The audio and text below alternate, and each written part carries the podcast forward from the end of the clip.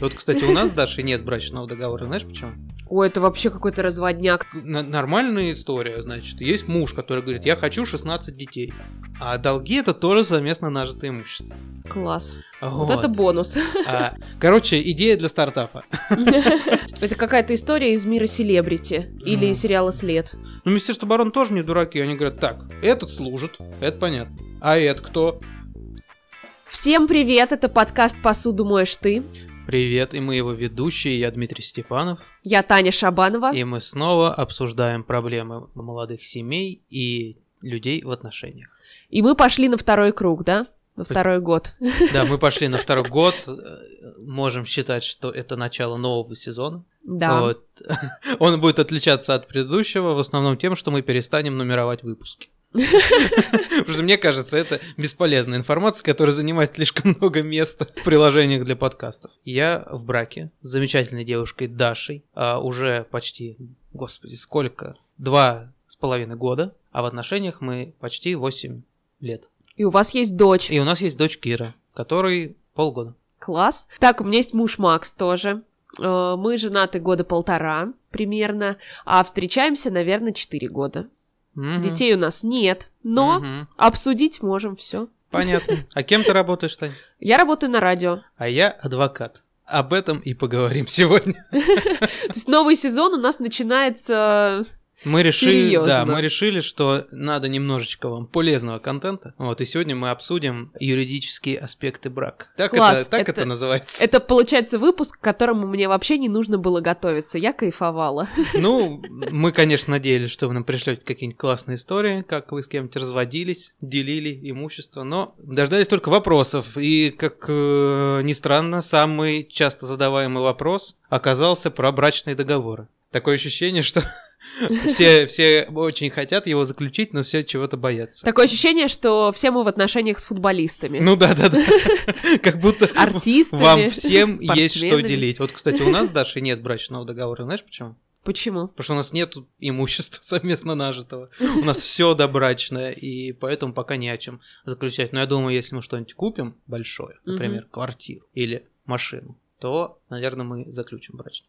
Да, я, кстати, вот только хотела спросить, а что, если вы купите, что-то изменится? Не, будете- ну да. Нет, ну если купим квартиру, например, то... Ну, вы купите квартиру и будете вместе платить ипотеку. Нет, ну э, если мы купим квартиру и машину, вот тогда уже есть смысл. Кому квартира, кому машина. Вот, ну, про брачник поговорим. Вот, еще, значит, поговорим э, вообще о режиме имущества супругов. Вообще, как, вступая в брак, как это все происходит. Потому что некоторые вопросы приходили, и прямо из вопросов видно, что человек вообще не понимает, как, как это работает. То есть был вопрос, извините, не обижайтесь ради бога, но вопрос, мы покупаем квартиру, оформляем ее на маму, что нужно прописать в брачном договоре? Ну, это странный вопрос, потому что при где мама А где бр- и где брачный договор, да. Э, Так что эти все нюансы тоже разберем. И последняя, самая грустная тема, поговорим о детях. Как делить детей, как э, шутят судьи, определить порядок пользования детьми. Вот. Дим, ну а тебе с чем больше приходилось сталкиваться? С делением детей или денег? Я и деньги делил, и детей, и делю, и буду делить. Вот. Но в основном, конечно, ничего из этого нормально, честно говоря, не делится. Поэтому вот так. Класс, интересно. Ну что, Тань, начнем с чего? Начнем брачного договора, брачного дого- со свадьбы. Со свадьбы. всё с- со свадьбы Да. все только начинается. Ну, вообще, брачный договор, как ты думаешь, когда можно заключить брачный договор? Я думаю, что когда угодно. Хороший ответ. Хотя нет, наверное, до брака нельзя. Можно. Можно, Можно? заключить брачный, брачный договор до брака, но он вступит в силу только э, в момент, когда брак будет заключен. А, И в период брака можно заключить брачный договор. А вот после расторжения брака уже все, поезд ушел. После расторжения брака уже, э, если люди пытаются договориться э, о разделе имущества, заключается соглашение о разделе имущества, уже не брачник. Вот, а поэтому и, и там э, я видел, некоторые девушки опрометчиво выкладывают очень официальные документы к себе в Инстаграм. Э, Там я видел, девушка одна выкладывала брачный договор, прям фотку в сторис. И я своим, э, так сказать, профессиональным взглядом сразу вычислил, какой режим.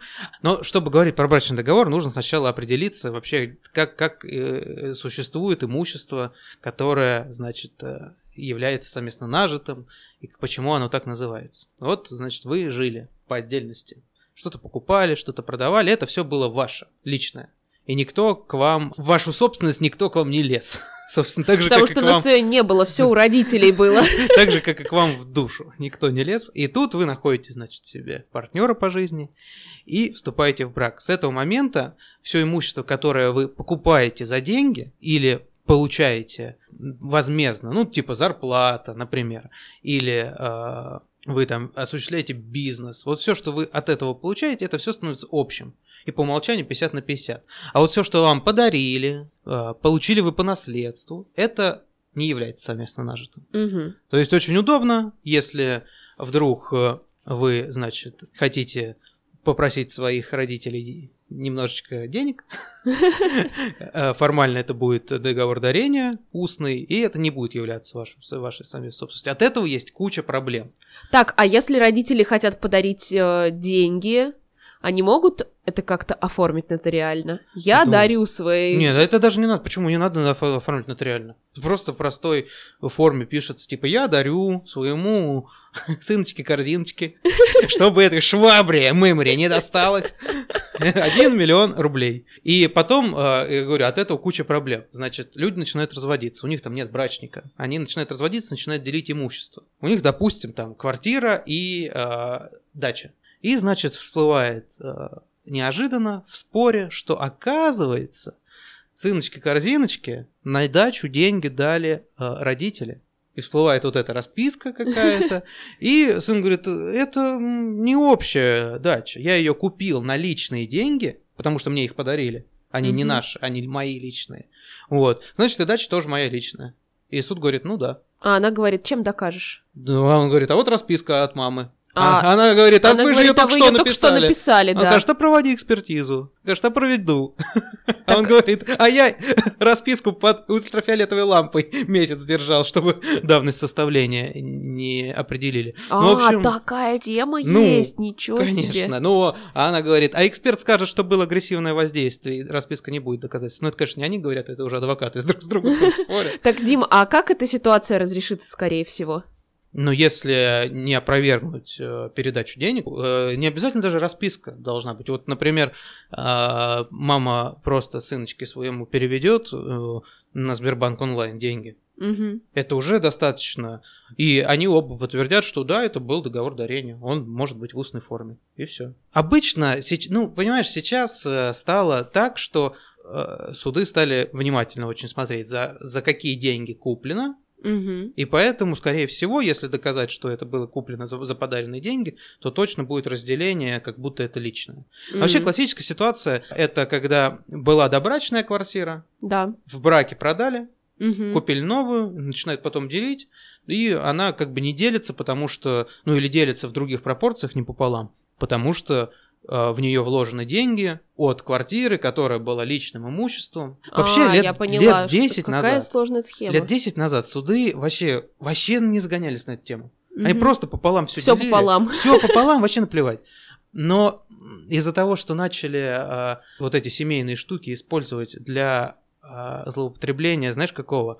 Ну, типа, уводить имущество от долгов. Мгм. Да, там нам на жену все переписывать, там брачники заключать такие, что все жене, а мне ничего. И Очень много стало бизнеса, ну, типа банков всяких. Вот Сбер а, очень в этом преуспел. Они доходили до верховных судов, чтобы вот эти все штуки поломать, передачу. Чтобы отобрать у жены все, да, что... чтобы отобрать у жены, да, несмотря на то, что, значит, там, что где написано. О, как Ну, интересно, этот Сбербанк Ну, лезет. а, ну, не в своё а, дело. Конечно, у них берут э, ми- миллиардами, а потом не отдают. И все на жен списывают. Короче, вот, значит, есть такой режим. По закону 50 на 50, вот с этими исключениями. А что такое тогда брачный договор? А брачный контракт? Это то же самое. Вообще нет такого брачного контракта, как дурацкое слово, брачный договор. Хотя сейчас, блин, я, я так облажаюсь, если где-то в законе есть слово брачный контракт. Ну, неважно. Все юристы называют договор.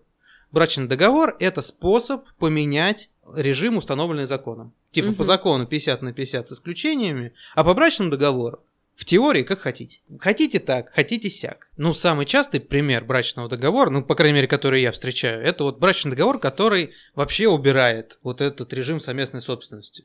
То есть Муж с женой договариваются, что все, мы вот то, что там в семейном кодексе написано, пофигу. Вот что на кого записано, то тому и принадлежит. То есть у нас, э, несмотря на заключение брака, режим совместной собственности не применяется. И поэтому э, самое главное плюс так, наличия такого договора это э, то, что не нужно брать все время согласие у супруга на всякие там сделки. То есть, если мы в браке решили продать квартиру, которая брачная, нужно обязательно нотариально получить согласие от там, мужа или жены. Угу. А когда такой договор подписан, это такое согласие на весь ваш брак навсегда, что каждый э, свое может продавать, покупать, и все это является личным имуществом.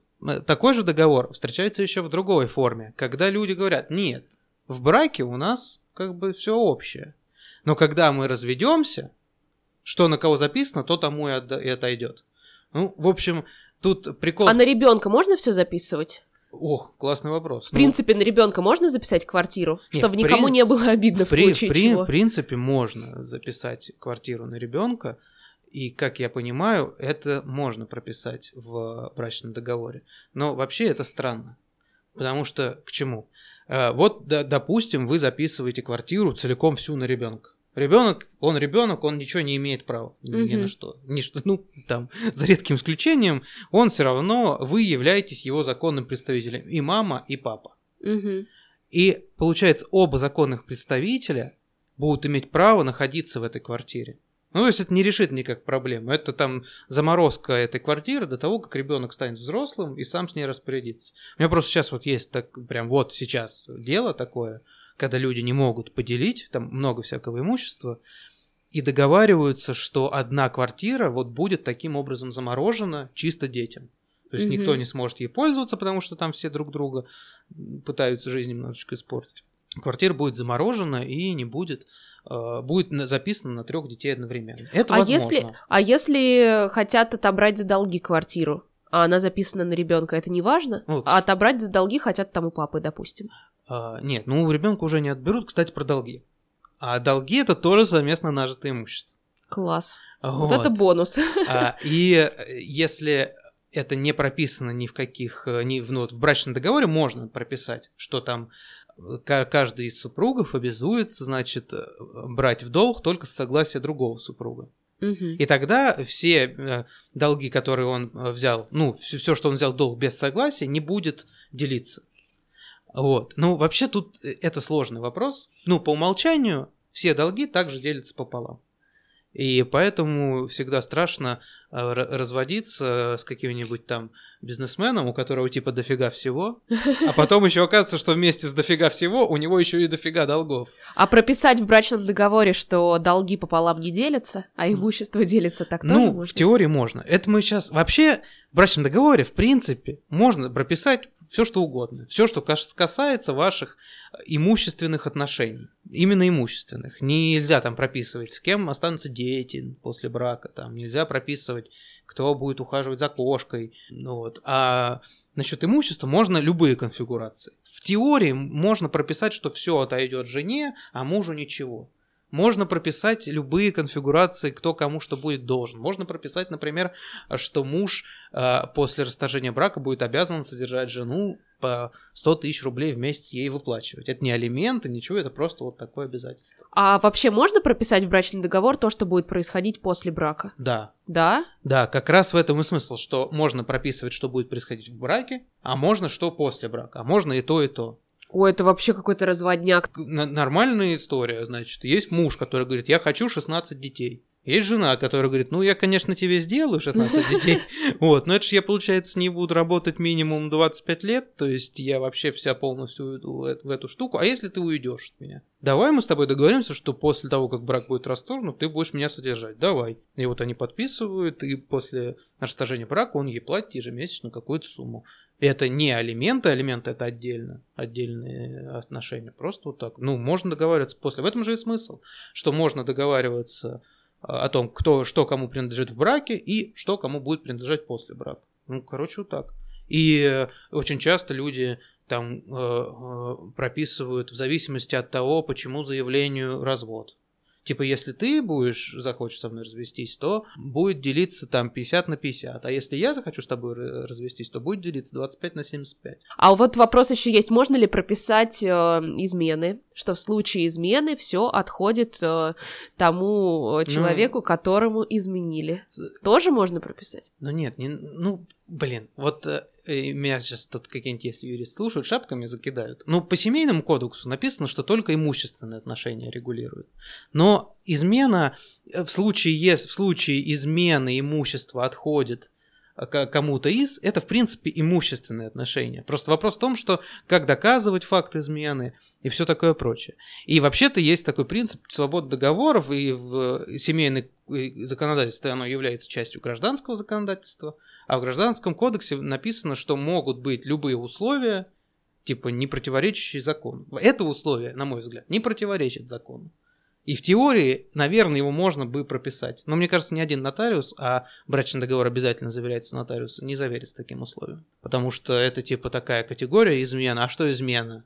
А, а, а в какой форме должен был произойти половой акт? Чтобы или там не половой, или, или просто поцеловаться. Что измена? Вот, и это либо прописывает целое приложение с квалифицирующими признаками, вот. ну и потом как доказывать, типа, видео, не видео.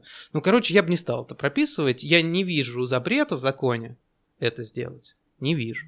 Мне кажется, там, но мне закон не запрещает, но и сработать это условие не сработает. Типа угу. в суде, я думаю... Никак ты ничего не докажешь. Ну, не то, что даже не докажешь, судья даже не будет его рассматривать. Он скажет, ой, это вообще... Он подумает, что вы какие-то дураки и... Не о том, да. И будет заниматься вашим делом. Ну, так вот. Самая главная фишка брачного договора вот в чем. Прямо в кодексе в семейном написано, что если в результате брачного договора имущество распределяется явно непропорционально, то он может быть оспорен. Вот что в твоем понимании, Тань, явно непропорционально? Ну, кому-то все, а кому-то ничего. А вот почему так? А вот 75 на 25 это разве не явно непропорционально? Ну, на мой взгляд, да. Я не знаю. Слушай, не, это... Мне вот эта тема, кстати, вообще с брачным договором не очень понятна. Почему? Что тебе непонятно? Ты не, ты не хочешь заключать его? Я не совсем понимаю, зачем он нужен. Потому что мне кажется, что э, в случае чего все равно его можно оспорить, все равно можно найти какие-то лазейки в законе, все равно можно все отжать, если ты этого сильно хочешь. Ну, ты и рассуж... в том, и в другом случае. Рассуждаешь ты, конечно, на таком набывательском уровне, но в целом э, нужно воспринимать брачный договор немножко не так, как его, типа, обы- обыватель для себя понимает. Почему-то люди воспринимают брачный договор это как способ кого-то кинуть. А вообще-то это вообще не для этого придумано. Брачный договор придуман не для того, чтобы изменить соотношение имущества, которое кому-то достанется после брака. Типа у нас есть 4 квартиры и 6 машин. И э, по закону отошло бы пополам. Две машины мне, две машины тебе, ну там наоборот, две квартиры мне, две квартиры тебе, три машины мне, три машины тебе. А люди почему-то думают, что брачным договором можно изменить соотношение, типа мне все, все кроме одной машины и все кроме одной квартиры, а тебе одну квартиру, одну машину. Нет, не так. Смысл в том, что ты любишь определенное имущество, от тебя оно больше нравится, а мне больше нравится другое имущество. Угу. И чтобы нам после брака не спорить, мы договариваемся, кому что достанется. Но при этом примерно нужно все равно пропорцию пополам соблюдать. Ну, то есть, если простой пример, вот у меня из практики. У людей три квартиры и дача, которая угу. очень дорого стоит. И э, жена э, в этой ситуации, э, а жена там в эту дачу очень там вложила душу, и она говорит, давай мне дачу и однушку, угу. а тебе две трешки. Это по деньгам примерно то же самое получается, но мне дача важна, мне она нравится. Она говорит это, когда они брачный договор заключают да, в да, браке, и все да, как бы да, нормально, да, все да, хорошо. Да. И когда судья потом увидит, если вдруг будет спор, что ну, есть в этом какая-то логика, то есть у брачного договора не должна быть логика сделать кому-то хуже. Она должна быть логика. Нет, ну это понятно, но потом, когда они будут разводиться, это прописано в брачном договоре, но если муж захочет ей насолить, он скажет, э, брачный договор мы заключали, там неравномерное не распределение, не, нет, это нет, ну что значит честно. скажет? Ну ты такая простая скажет, судья будет решать. И когда судья увидит, что в этом есть логика, логика не в том, что кто-то кого-то хочет кинуть при разводе, а логика в том, что просто это имущество отходит и э, жене, а это мужу, и есть какое-то внятное этому объяснение, почему, то никогда этот брачный договор никто не оспорит. Но а когда заключается брачный договор, вот это пример из практики Верховного суда, на котором мы все, собственно, сейчас и едем. Когда, значит, при заключении брака они, э, муж с женой уже там вот только-только-только заключили, они заключают брачный договор. Вот про как, я рассказывал в самом начале. Что на кого записано, то тому им принадлежит. И они, значит, 20 лет живут в браке, и муж 20 лет все на себя записывает. И тогда, естественно, судья говорит, слушайте, ребята, ну вы классно придумали, что вот у вас так будет распределяться. Но а жене-то что? И тогда в таком случае договор оспаривается. То есть нельзя говорить, что это прям фигня, и он не работает, и вообще нафиг не нужен. Он нужен, но не для того, чтобы кто-то кого-то кинул, а для того, чтобы нормально цивилизованно разделить имущество. Короче, мне кажется, что если люди разводятся нормально и цивилизованно, без брачного договора, то они и так договорятся. Ну... А если у кого-то есть цель кого-то кинуть, у кого-то отжать побольше, откусить побольше кусок... У него, если, бра... если брачник будет грамотный, у него это не выйдет. Не выйдет, ты Нет, думаешь? не выйдет. Если брачник составлен грамотно, и изначально в него не заложена тема, что кого-то нужно кинуть, ну, я понимаешь, обычно как история происходит? Муж значит, уже какой-то там богатый, состоявшийся, берет в жены, прям вот так вот именно берет в жены, не женит, а берет в жены какую-то там девчонку молоденькую.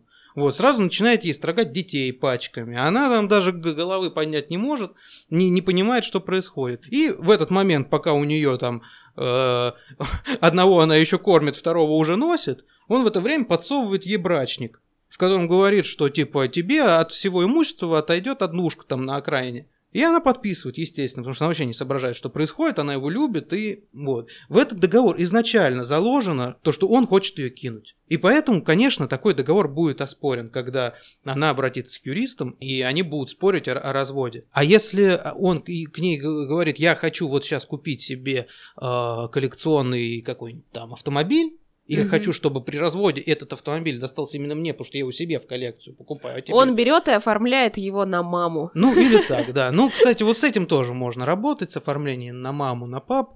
Это все тоже решаемо, можно признавать там не очень действительным. Короче, брачный договор будет работать только тогда, когда он нормальный, человеческий и никого не ставит в невыгодные условия. Короче, ты за брачные договоры, да? Блин, брачник и класс. вы бы заключили брачный договор сейчас, если бы в этом был бы смысл. Если в этом был бы смысл, и я думаю, что когда у нас появится имущество какое-то крупное, мы обязательно заключим.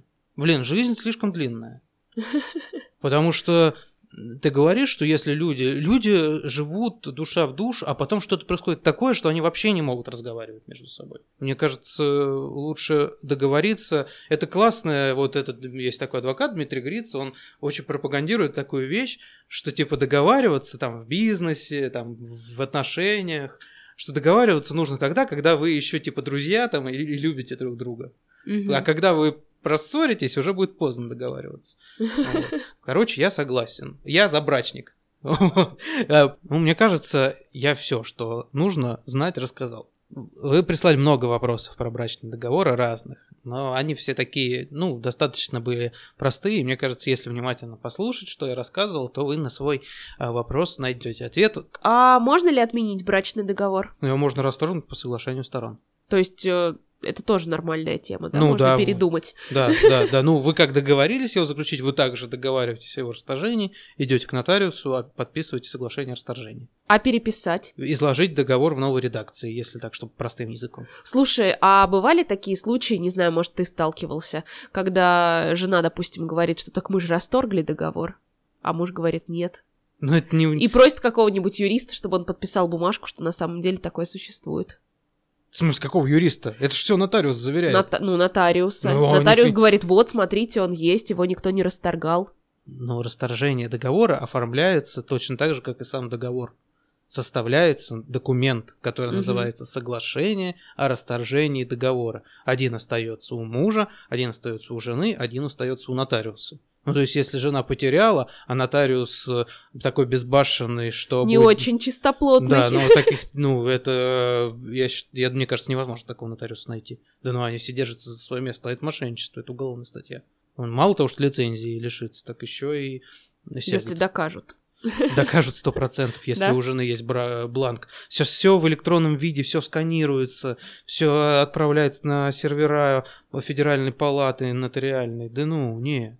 С нотариусом сейчас не, не, заб- не забалуешь. Понятно. Ну ладно, у нас, кстати, есть сообщения от людей, которые тебя поддерживают. Ну-ка. У нас брачный договор на квартиру. Мы ее купили как вложение свадебных подаренных средств. Сейчас купили еще в ипотеку. Есть график вношении средств нами разработанный. За чей счет вкладываем и как гасим заранее. Чтобы, исходя из внесенных сумм, каждый потом мог определить долю в квартире. Решили, что надо договариваться, пока все друг друга любят. А то мало ли что, разлюбим, и потом все злые становятся, когда разлюбят. Согласен? Отлично. Вот это, вот это нормальная позиция. Мой муж адвокат тоже, и он предложил это. Я же, слушая за годы встречаний его телефонные разговоры, согласилась. Мало ли что, потом еще оберни меня как липку. А так у нотариуса все заверено. Да и столько ссор из- из-за недвижимости и денег у людей, что считать брачный договор это равно думать о разводе – дичь. Лучше договориться на берегу, потому что никто не знает, как сложится жизнь. Пример никак не, не прошу там никого на свой счет не принимать. Вот есть живут э, Маня и Ваня Так. В браке, в счастливом. Маня, а, значит, с Ваней заключают брачный договор, потому что они любят друг друга. И вдруг Маня съезжает с катушек. Ну, в прямом смысле. Все, лишается, ее лишают дееспособности, и по какой-то там чудесной причине опекуном ее становится ее мама, которая Ваню всем сердцем ненавидела. И начинает действовать в интересах Мани э, и пытаться отобрать там больше имущества, чем ему положено. Ну, есть брачник, который они заключили, когда она еще была здорова. И этот вот от такой ситуации убережет. Ну, это там только один из примеров, почему может что-то случиться. А может он э, влюбится в кого-нибудь до беспамятства так, в какую-нибудь женщину, что э, забудет про вас и про вашу, ваши какие-то договоренности, а брачник уже никуда не денешь. Ну, короче, надо договариваться, да, действительно, когда вы друг друга любите, это классная мысль, она мне очень нравится. В общем, есть только один интересный вопрос, который я хотел бы отдельно остановиться про брачный договор. Значит, пишут нам из-за рубежа. Столкнулась с тем, что брачный договор, подписанный в России, распространяется только на сделки, совершенные там. Для Латвии нужен э, другой брачный договор. Для условной Испании нужен другой брачный договор. Как можно описать в одном документе все условия, чтобы он имел силу во всех странах сразу? Отвечаю коротко, никак. Вот. И продолжение вопроса. Каким образом Россия узнает, что ее граждане заключили брак вне страны? Что если я вдруг захочу заключить еще один брак в России? А если не в России? Это можно хоть в каждой стране по мужу иметь, получается, пока не поймают. Вот, кстати, классный вопрос, на самом деле, про брачники. Вообще, я считаю, правильным будет заключать в каждой стране, где есть имущество, заключать брачный договор в юрисдикции этой страны. Ну, типа, если у вас есть квартира в России, квартира там в Литве, квартира в Испании, то нужно в каждой стране заключить брачный договор. Ой, как сложно. Не, понимаешь- Проще просто ничего не заключать. Не, в теории надеяться, можно... что все будет В нормально. теории можно заключить в одной стране, а потом признавать его действующим в остальных странах. Но это сложнее, чем заключить в каждой стране по отдельности. А вот вопрос про можно ли жениться в каждой стране, никак Россия не узнает, что у вас есть брак э, там за рубежом. Ну, как бы нет никакой единой всемирной базы заключенных браков. И да, действительно, можно заключить в каждой стране с разными мужьями вот, браки, и э, никакой ответственности за это нет, но просто если у вас есть брак в России с Ваней, а в Испании у вас брак с Хуаном, то э, при, при, если вы захотите легализовать брак с Хуаном в России, не получится, потому что тут уже есть Ваня, муж. Ну, то есть нельзя же по законам России иметь двух мужей. Поэтому не получится легализовать э, брак здесь. Вот. Но вообще прикольная идея. У нас хотя бы штамп в паспорт ставят. Ну да, а где-то там много где не ставят. Но при том, что ты же все равно в Испании, если ты там не по гражд- не, не у тебя нет гражданства, то ты там живешь по заграну, а в загране Мгм. нету штампа. Ну да. Вот. Короче, идея для стартапа. Ищите мужей в разных странах, женитесь с ними там, заключайте брачники и отжимаете у них половину имущества. Ладно, про имущество поговорили, это все просто, это все оправдывается, значит, жадностью и всем таким. А вот дети. Вот скажи мне, Тань, ты можешь себе представить ситуацию, в которых ты будешь запрещать Максиму видеться со своими детьми, вашими общими будущими детьми? Нет, я не могу себе представить такую ситуацию. Просто из практики, почему я спрашиваю, очень часто почему-то женщины, когда там, даже когда они по собственной инициативе разрывают брак, ну, Мгм. на- например, находят себе нового мужчину. То есть тут нет никакой обиды там со стороны мужа там или не дай бог там какого-то насилия. Почему-то женщины первые там несколько лет вообще всеми силами препятствуют э, общению. И я не могу найти никакого логичного этому объяснения. И еще, ну, возможно, просто у меня какая-то выборка неадекватная попалась. Возможно, знаешь, э, нам с тобой этого не понять, потому что, может быть, есть какой-то материнский инстинкт, когда ты считаешь, что ребенок это часть тебя, Ну, может и я быть. не хочу, чтобы часть меня с этой скотиной общалась. Типа вот такая, может быть, мысль у матери. Я не знаю, я не понимаю. Как ты думаешь, с кем чаще оставляют детей? С мамами? С мамами, да. И это такая вещь, типа все адвокаты, все, всем там матерям говорят, что у нас с отцами не, не, не оставляют и все такое, но когда оставляют с отцами, это такая трагедия всегда для всех. Это такая неожиданность, и там в моей практике было несколько случаев, когда детей оставляли с отцом, и отцы в таком случае обычно вели себя так же, как те, те такие же мамы препятствовали общению. В общем, страшная история, и мне всегда в этот момент, когда ко мне приходят люди с этими вопросами, особенно те, кто препятствует, и мне всегда хочется задать, э, особенно когда там детей типа трое, четверо, типа, ну если у вас такой неадекватный там муж или жена, что вы хотите оградить детей от общения с ними, вы нафига, ну ладно, вот вы одного сделали, посмотрели, что что-то не, не так, ну, надо было не делать больше детей. Ну, и, и либо вы меня обманываете, что там какой-то неадекват, либо человек там, ну, с ума сошел, или что-то у него там кардинально жизнь изменилась. Короче, это такая тема, мне бы хотелось с кем-то поговорить об этом. Ну, типа, с тем, кто что-нибудь в этом понимает. Потому что почему-то прям забрало падает и у папы, и у мам насчет детей. Вообще, закон э, как бы написан нормально, но классика, значит, э, злоупотребления в этой части это похитить детей. Ой, боже, неужели так делают да, сейчас? так делают и сейчас, и, и раньше, и будут делать. Это какая-то история из мира селебрити или А. сериала «След». Типа о, похитить детей и увезти на Сахалин. Ну, на Сахалин еще ладно, это хотя бы в России. Или похитить детей и увезти за границу. Самое э, интересное, что слово похитить вообще здесь нельзя применять, потому что, типа, он отец или там она мать, она имеет такие же права на общение и проживание с, ней, с ним детей, ну, они одинаковые права. Мгм. И если суд не сказал, с кем будет жить, то, в принципе, можно вот так друг у друга детей похищать, и никому ничего за это не будет, в принципе. Ну, то есть это не, не образует состав преступления. Это, ж- это все равно, что украсть у самого себя. Потом все бегут в суды, в, су- в судах там что-то пытаются определить, э, кто с кем будет жить, определяют, потом пытаются определить, э, кто как будет общаться. Вот эти сложные, знаешь, графики утверждают, типа, каждую вторую субботу с мамой, каждую третью четверг с папой, а потом это все разбивается а, а- об то, что это невозможно исполнить, потому что, чтобы исполнить решение суда о порядке общения, нужно, значит, пойти в суд, получить там бумажку, исполнительный лист, Мгм. отнести к приставу, заставить его собрать свои манатки и выйти с тобой на место жительства детей. Пристав приходит, говорит, дайте детей пообщаться. Там мать или отец говорит, так, не дам. Пристав выписывает штраф. Приходит там в следующий раз, она говорит, ладно, в этот раз дам. Значит, э, там счаст- Аннулируется, да? счаст- счастливый отец общается с детьми, а пристав такой, ну я пошел. В следующий раз, если захотите пообщаться, идите в суд, получайте бумажку.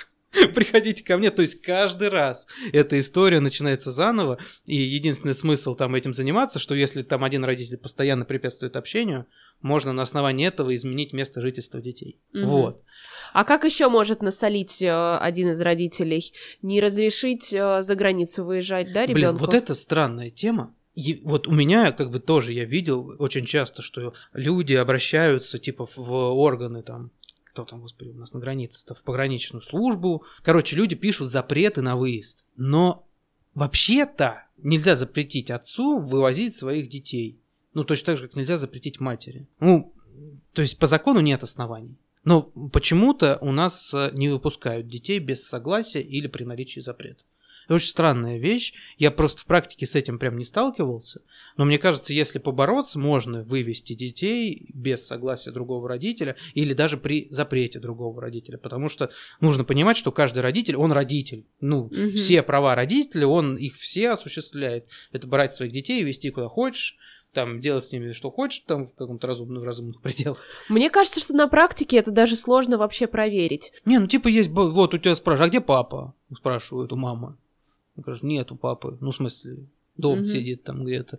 Могут спросить согласие, могут не спросить. Но вообще... Как об... они вообще поймут, что у этого ребенка с мамой надо спрашивать, в разводе они или нет? Ну, никак. Ну, типа, есть база какая-то общая, в которой вот эти запреты И значатся. тебя не зарегистрируют на рейс? Ну, тебя... Не, почему на рейс тебя зарегистрируют? Тебя не выпустят на паспортном контроле.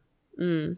То есть там регистрация на рейс от сотрудника аэропорта делают, там им пофигу, улетишь ты или нет. Потом это на паспортном контроле сотрудники пограничной службы, они, значит, проверяют.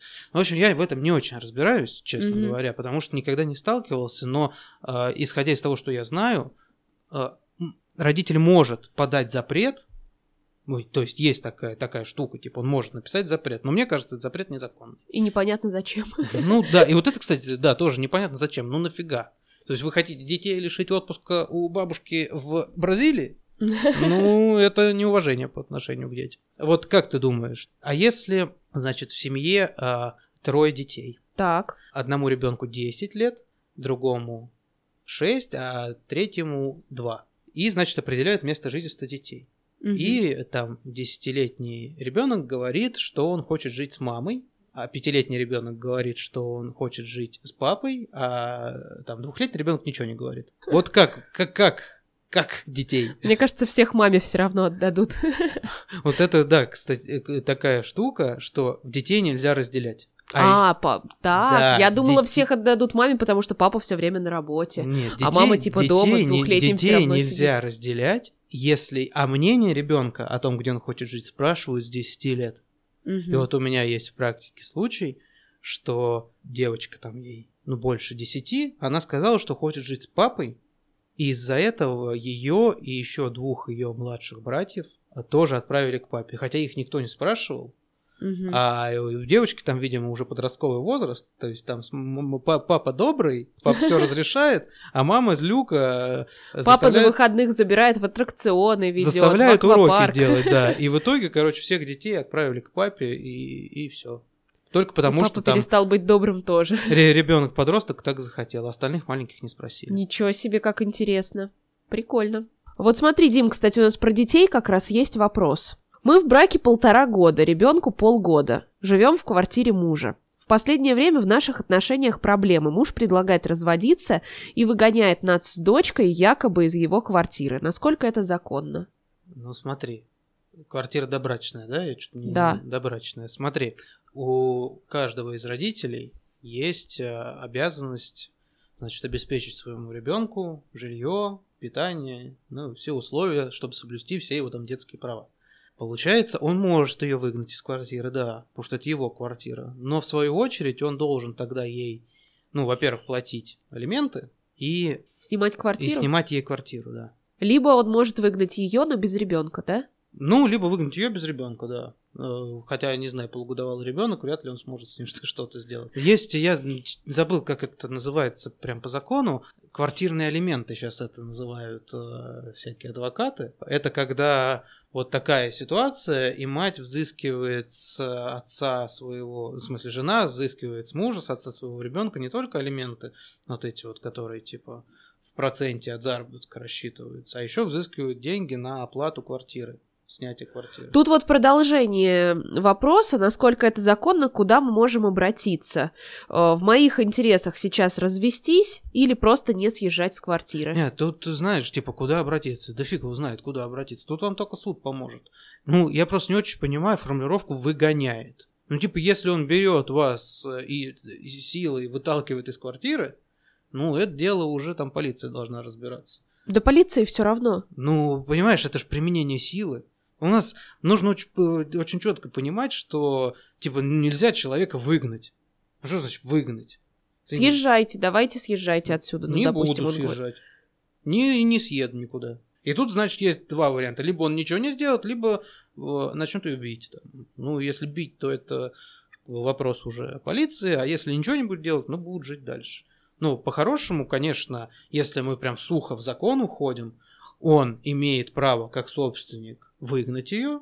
То есть, например, э, если бы у нас все решалось через суд, он Так. бы мог пойти в суд с иском о прекращении э, права пользования жилым помещением. Он может сказать, все, она мне больше не жена, она у меня жить тут не должна. Суд говорит, хорошо, не должна, и он потом с приставами приходит, и приставы реально силой ее выводят. Ну, через полгода, естественно, Мгм. пока все суды пройдут. Но параллельно она выходит с иском к нему и говорит, слушай, скотина, ты, значит, меня выгоняешь с ребенком? Тогда, пожалуйста, мне алименты на, на ребенка, на меня, а еще на, на деньги на съем квартиры. И суд говорит, ну да, и взыскивает. Но тут, видишь, еще проблема. Суд взыскивает, а у него денег нет.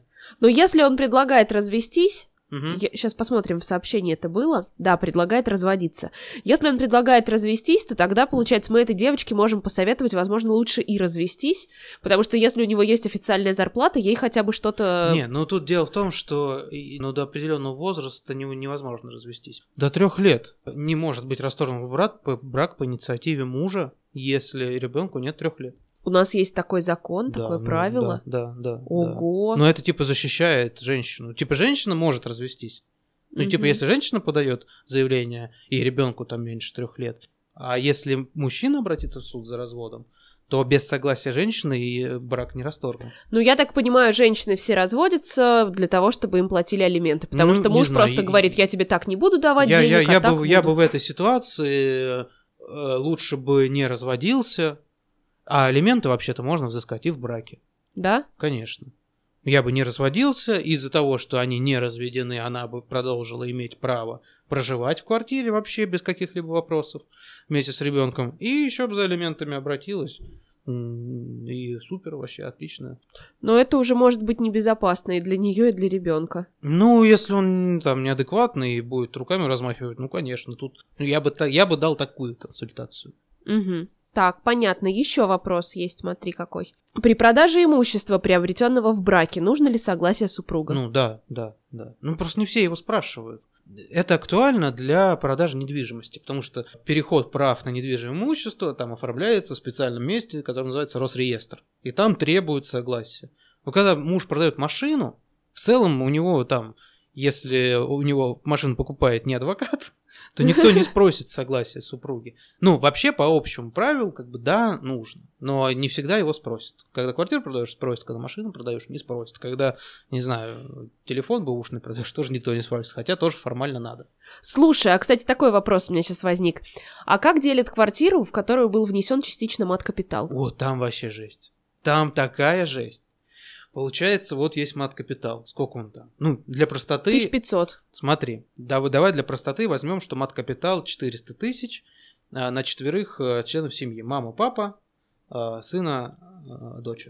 Мгм. Если бы квартира стоила ровно 400 тысяч, то каждый бы по- получил по одной четвертой. И это одна четвертая, то есть одна четвертая ребенка одного, одна четвертая ребенка второго. Это понятно, это их личное. Мгм. И те доли, которые получили родители, это тоже их личное имущество. Это не совместно нажитое. Мгм. Вот. А когда квартира, значит, стоит миллион, то каждый получает себе, значит, по одной десятой.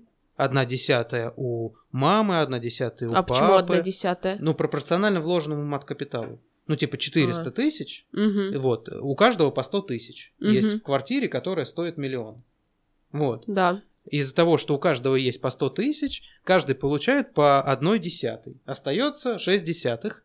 И 6 десятых является совместно нажитым имуществом между родителями. То есть Жесть. можно сказать, что таким способом мат-капитал обналичивается.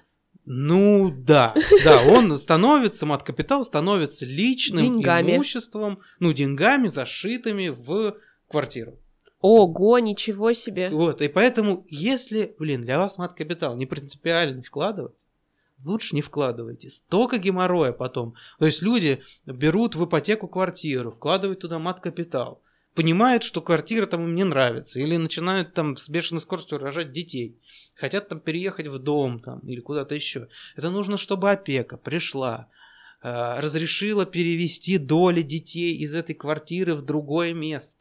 В общем, куча геморроя из-за там небольшой, ну, с учетом того, сколько сейчас у нас квартиры стоят, из-за небольшой части очень большое, большие проблемы. Вот. Вкладывая мат-капитал в квартиру, нужно держать в уме, что легче будет потом всю жизнь этой квартиры владеть до того момента, как дети вырастут. То есть мат-капитал не такой уж и мат, он получается... Ну, короче, да, там с ним куча проблем. Он и материнский, и отцовский, получается. Я просто, я когда задавала этот вопрос, мне было интересно в первую очередь, отходит ли все, что касается мат-капитала детям, допустим, только. Он, он, Или мати- только материнский капитал это неправильное название. Это семейный капитал. Мгм. Это капитал всех членов семьи. То есть, да, каждый пропорционально своей доле э, получит, ну, обычно это одна четвертая, получит себе кусочек чего-нибудь. Поэтому всегда, а всегда, когда в каких-то разбирательствах участвуют органы опеки, всегда все становится очень сложно. Потому что там такие скучные тетки сидят, вот, которым вообще ничего по жизни нафиг не надо. Так, потом смотри, есть еще такой вопрос. Является ли квартира в наследство совместно нажитым имуществом? Нет. Точно так же это то самое, те самые исключения. То, что приобретено по безвозмездным сделкам, в том числе по полученным по наследству.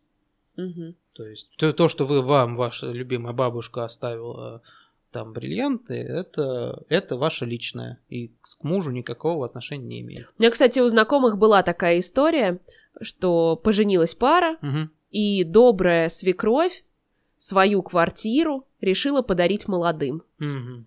И подарила ее им обоим. А, ну, это неправильно. Через да. год они разводятся, И, вот и, ты- естественно, как-то хочется квартиру-то сохранить. не, не Но получится. жена говорит, она моя наполовину, Наполовину, мне же ее конечно. подарили. Ну да, да, да, все правильно. Так что говоришь. давай делить.